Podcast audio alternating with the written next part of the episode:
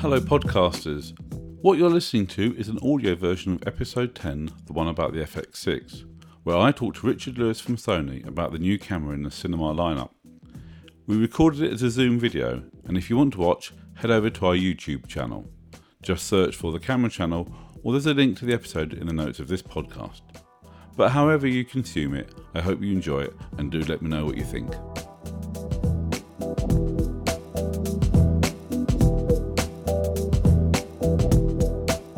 Hello and welcome to the Camera Channel podcast with me, Michael Sanders, and now as you can see in living colour. This podcast is brought to you in association with Top Teks, and my thanks to Mike Thomas and the team for helping arrange this conversation. Today sees the launch of the Sony FX6, the latest addition to the Cinema line. The FX6 is the FS5 Mark II for the Cine line, and it's obvious from its feature set it's designed to complement its siblings, the FX9 and the Venice. The FX6 has two standout features built in RAW output and autofocus that works at high frame rates. And what's interesting is just how complete this camera is going to be at launch. Sony don't appear to have neutered it in any shape or form. It's there, all, all singing or dancing from the beginning. Now, because of timings, I sadly haven't had a chance to play with the camera, but I'm delighted to be joined by Richard Lewis, one of Sony's digital cinematography specialists, who I know has had a t- chance to play with it. Now, we were meant to be at Top Teks in Harefield, but sadly, COVID put a pay to that, so Richard joins me over Zoom. Thank you for having me. Richard, let's start by talking about where the camera comes from and where it sits in the Cine line. So, it is the, the junior partner within uh, Cinema Line. Uh, however, it is an alpha badged product. So this means within Cinema Line, we actually have three different individual badgings. That is uh, CineAlta for Venice, the FX9, part of the XDCAM series, and the FX6, which is part of the Alpha series. And that's down to where it's produced and what group's involved? That's beyond my pay grade. Uh, fair enough. Um, but even so, even though it has its origins in the Alpha stable, it's very much part of the cinema line. What does that mean in practice?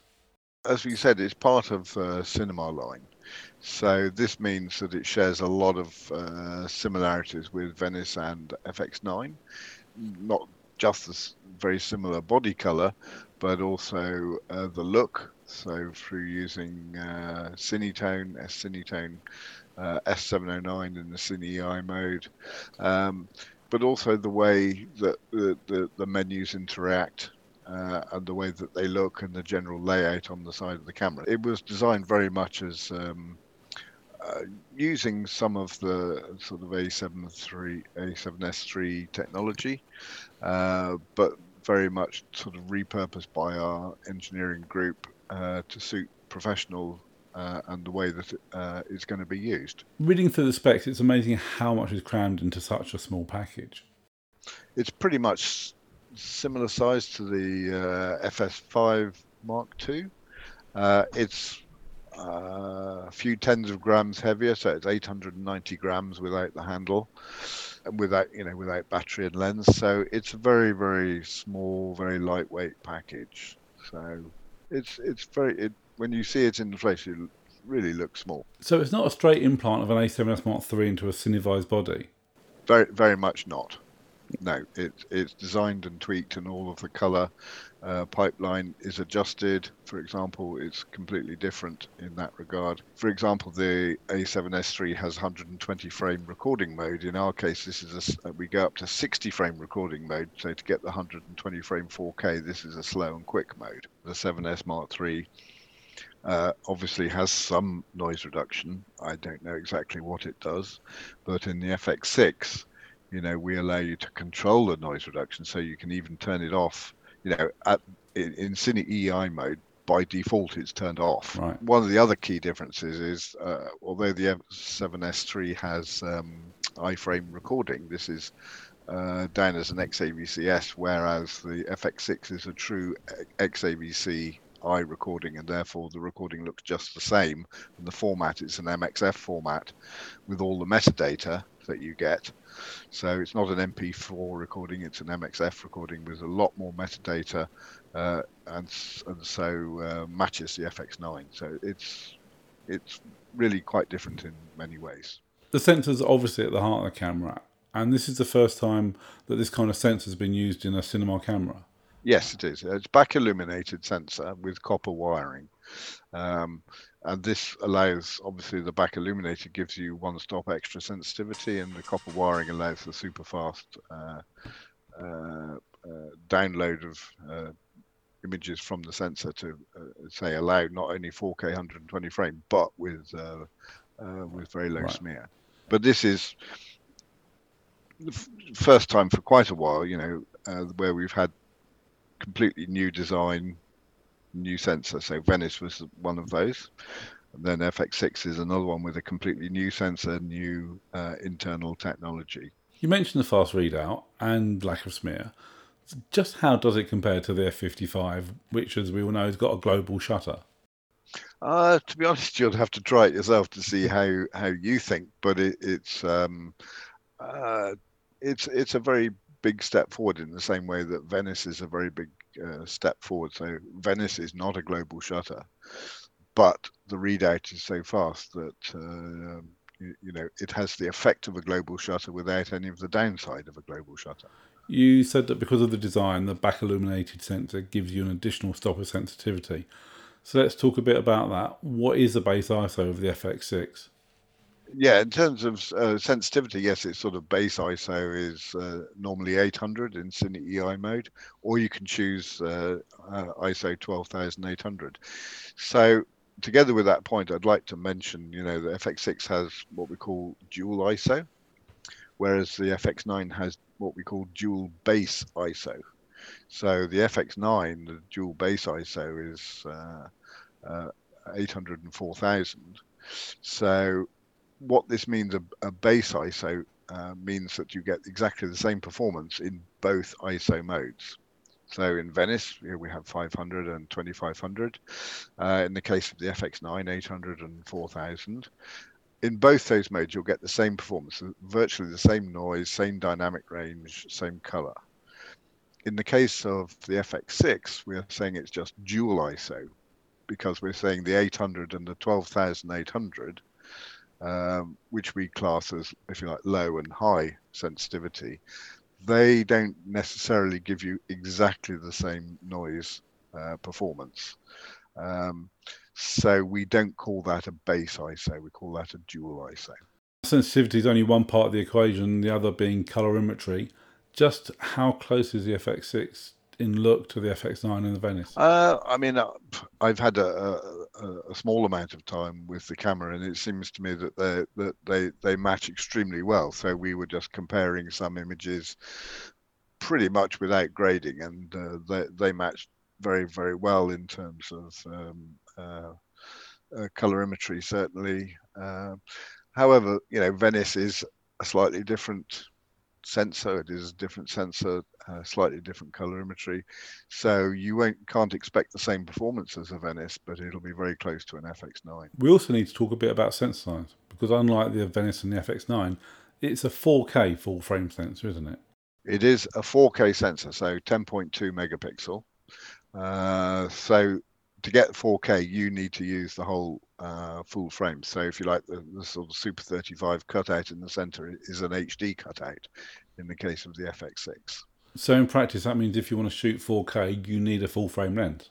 To get 4K, it's full frame. And presumably that rules out any kind of B4 two thirds cutout like we have coming in the FX9. No, because that would only be uh, in HD resolution. A big new feature of the FX6 is raw output over an SDI um, built in without the need for an adapter like the FX9. Um, but we've learned that RAW comes in many flavors. So, what is the flavor of the FX6's RAW output? Yeah, it's a 16-bit linear RAW designed to go to the Atomos Shogun. Uh, they will be shipping firmware for the Shogun by the time we uh, we are shipping the uh, FX6, and the the RAW goes up to 60p.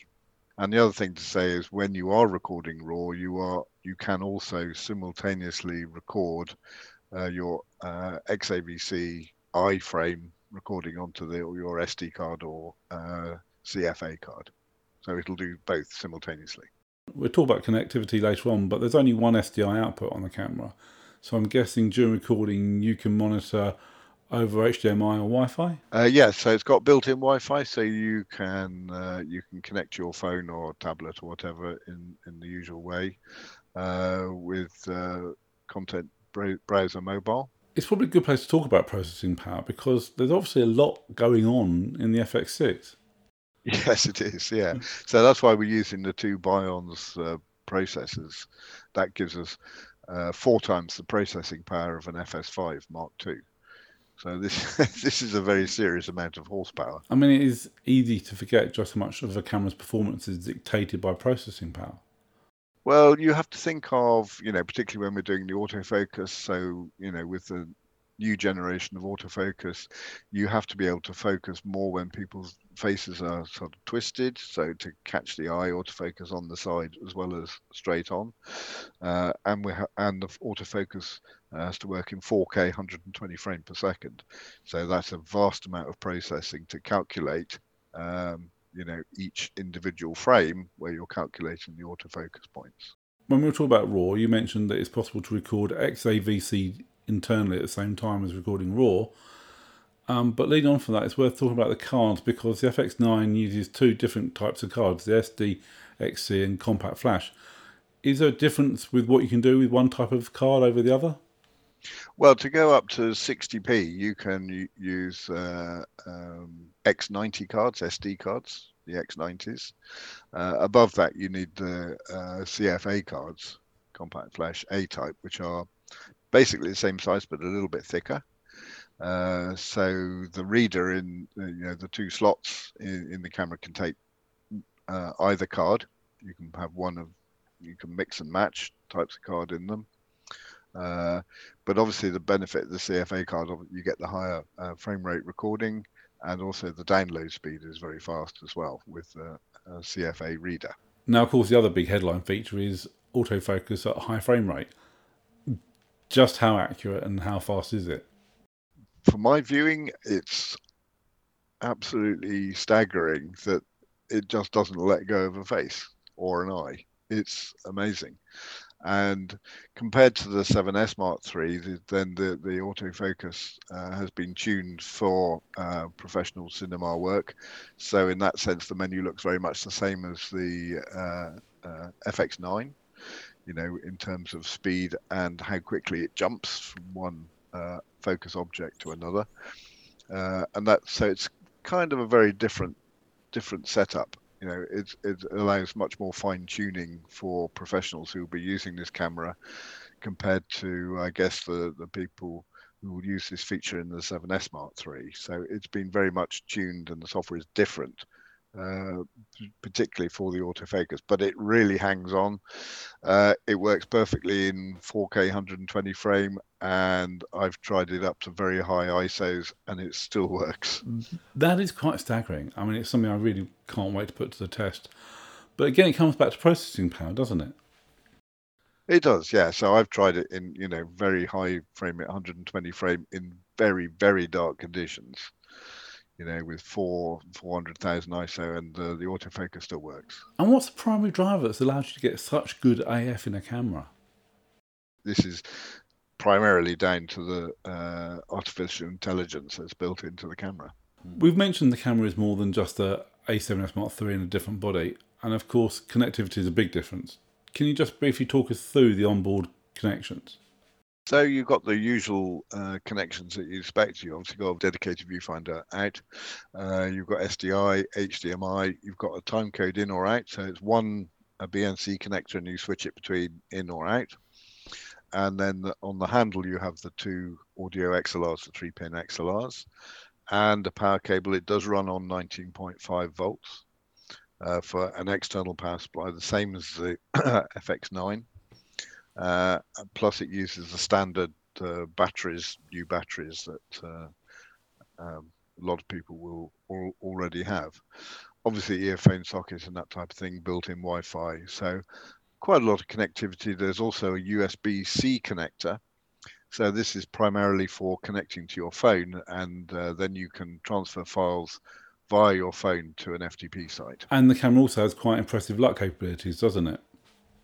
So you can use standard uh, 3D LUTs that you can uh, generate in RAW Viewer or you know Resolve or any of your usual um, tools that you use, and you can import up to 16 of those.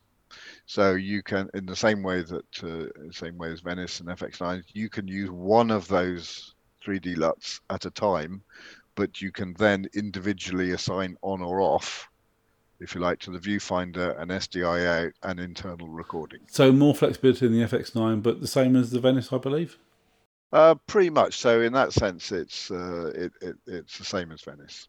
Let's talk about the physical design, which includes some new weatherproofing and sealing around the buttons. Yeah. So uh, obviously the layout of, of, of the camera is very much influenced by FX9 and Venice, uh, as FX9 was itself from Venice, uh, and we've completely revisited all of the uh, buttons and uh, uh, that type of thing to make them much more dust and uh, waterproof. So we're not saying it's completely waterproof, but it should be much improved from uh, any previous designs uh, to try and keep out as much moisture out of the body as we can, even though the electronics are completely separated from the air inlet and outlet. Uh, so from that point of view, obviously there will be no overheating and I don't know. I never never heard the fan come on, so uh, another feature that comes over from the FX9 that's not on the A7S Mark III is image stabilization. And again, you need to use an E-mount lens for that to work. So the image stabilization, you have to use uh, Sony lenses, and the uh, optical stabilization has to be turned off. Um, so it needs a Sony lens because the stabilization process needs the uh, um, focus and uh, focal length of the lens in order to calculate uh, the uh, image stabilization parameters. So those are stored together with the gyro data in metadata, and then that's used by Catalyst Browse to do image stabilization. Yeah, and then I th- you've probably used it with the FX9 um, and you, you choose what percentage of, of crop you want to use, and that obviously determines the amount of stabilization you'll get. So, am I right in saying this is another benefit of having an MXF file format with the associated metadata? Precisely, yes. So, so we're recording exactly the same parameters as we do in all the professional camcorders with uh, with an MXF specification. So, leading neatly onto that is another new feature, the clip flag. So just how does that work and what's its function? So you have a clip flag button, so you can select uh, as a good shot or a not good shot, um, and uh, th- this also works in playback as well. So you you can annotate a, a, file or a clip while playing it back, so you don't have to do it actually at the same right. time. Right. And then within Catalyst Browse, you'll get an extra column that tells you the status of that flag, and you can sort by the by that flag. So, you, for example, if you've marked uh, shots that are no good, uh, you've put an NG, then you can uh, sort them and get rid of those NG uh, takes. So, if you have a bad take, you can get rid of them. And do you know if there's any plans to make that metadata available in other NLEs like Final Cut or Resolve? Generally speaking, what happens is we make that uh, that process available to other manufacturers, and it's up it's up to them whether they choose to use it or not. Right. In the same way with Resolve, we make all of the information available to Resolve, but they don't necessarily use all of it. Richard, thank you very much. It's been an absolute pleasure to talk to you today. It's been a pleasure. So there you have it, some really interesting nuggets of information about the FX6. I can see myself using it as a B camera to my FX9. Perhaps you can see it as an A camera to your A7S Mark III. I hope to have my hands on one very soon, so look out for a future episode where we will discuss it in more detail. My thanks once again to Mike and the team from Top Teks. I hope you've enjoyed it. Do let me know what you think. I'll be back soon with another podcast, but for now, goodbye.